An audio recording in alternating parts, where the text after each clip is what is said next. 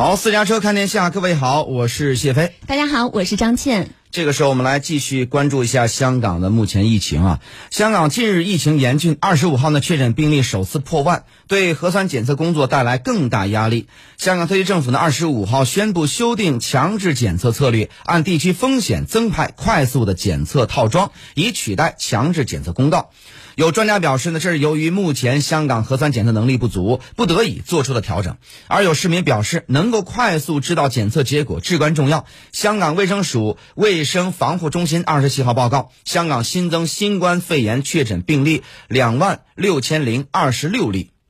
报道称，截至到二十七号，香港累计已经有将近十五点九万例的新冠感染确诊病例，其中老年人以及呃商建院舍成为了疫情的重灾区。二十七号再新增六十六间的院舍爆发疫情，四十二间为安老院舍，二十四间为商界人士院舍，共有六百八十名患者以及员工确诊。二十七号染疫离世的患者当中，八成呢均为院舍人士，情况令人忧虑。据报道呢，香港医管局二十七号在疫情简报会上公布说，过去二十四小时再有八十三名确诊病人离世，年龄呢介乎在十九岁到一百岁，九成是长期病患的老年人，超过八成没有接种疫苗。不过呢，当中有一名六十七岁的死者成为了首宗打齐三针的死亡个案。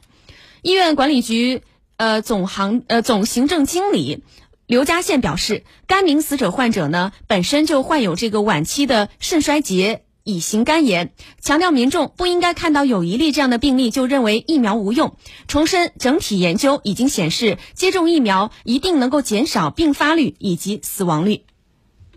刘家倩表示，香港过去二十四小时呢，共有八十三名确诊患者离世，其中七十七人，也就是大约占到了百分之九十三的是六十五岁以上的老年人，六十七人，也就是占到了确诊人数百分之八十的是为安老以及商建院舍的院友。另外呢，还有六十名患者情况危险。七十四人情况严重，刘家宪透露说，八十三名新增新增的死亡病例当中，有一人打齐了三针，五人打了两针，七人打了一针，已经接种疫苗仅占不足百分之十六，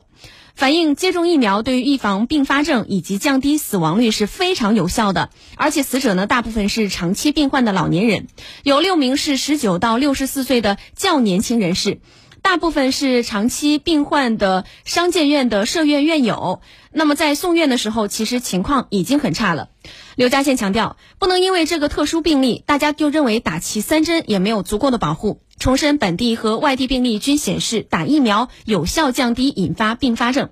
香港第五波疫情至今累计是有五百一十二名病人在公立医院离世，疫情至今。则一共是有七百一十七名新冠病人在公立医院离世，大部分是长期病患的老年人，疫苗接种率低于两成。香港特区政府发言人二十六号表示呢，截止当天的零点，内地供港的蔬菜供应量呢约为两千两百吨，约为去年平均每天内地蔬菜供应量的九成。其中，经由渔农自然护理署及蔬菜。统营处各批发市场推出的内地供港蔬菜约为八百吨，整体蔬菜批发价维持稳定。另外呢，二十五号由内地供港的冰鲜家禽和冰鲜的猪肉整体货量分别维持在平日的全港供应量的九成以及八成半左右。受疫情影响。水上屠房以及荃湾屠房二十六号起暂时关闭，直至另行通知。当局呢会采取适时的行动，以维持肉类的供应稳定。在中央支持下，港府呢协力下，原港的物资。抗疫物资陆续到位，全港的社区抗疫连线于二十六号午间接受中央驰援香港的防疫抗疫物资，包括口罩、消毒搓手液、快速检测器以及中成药等防疫物资，随即安排于全港十八区向公众分发。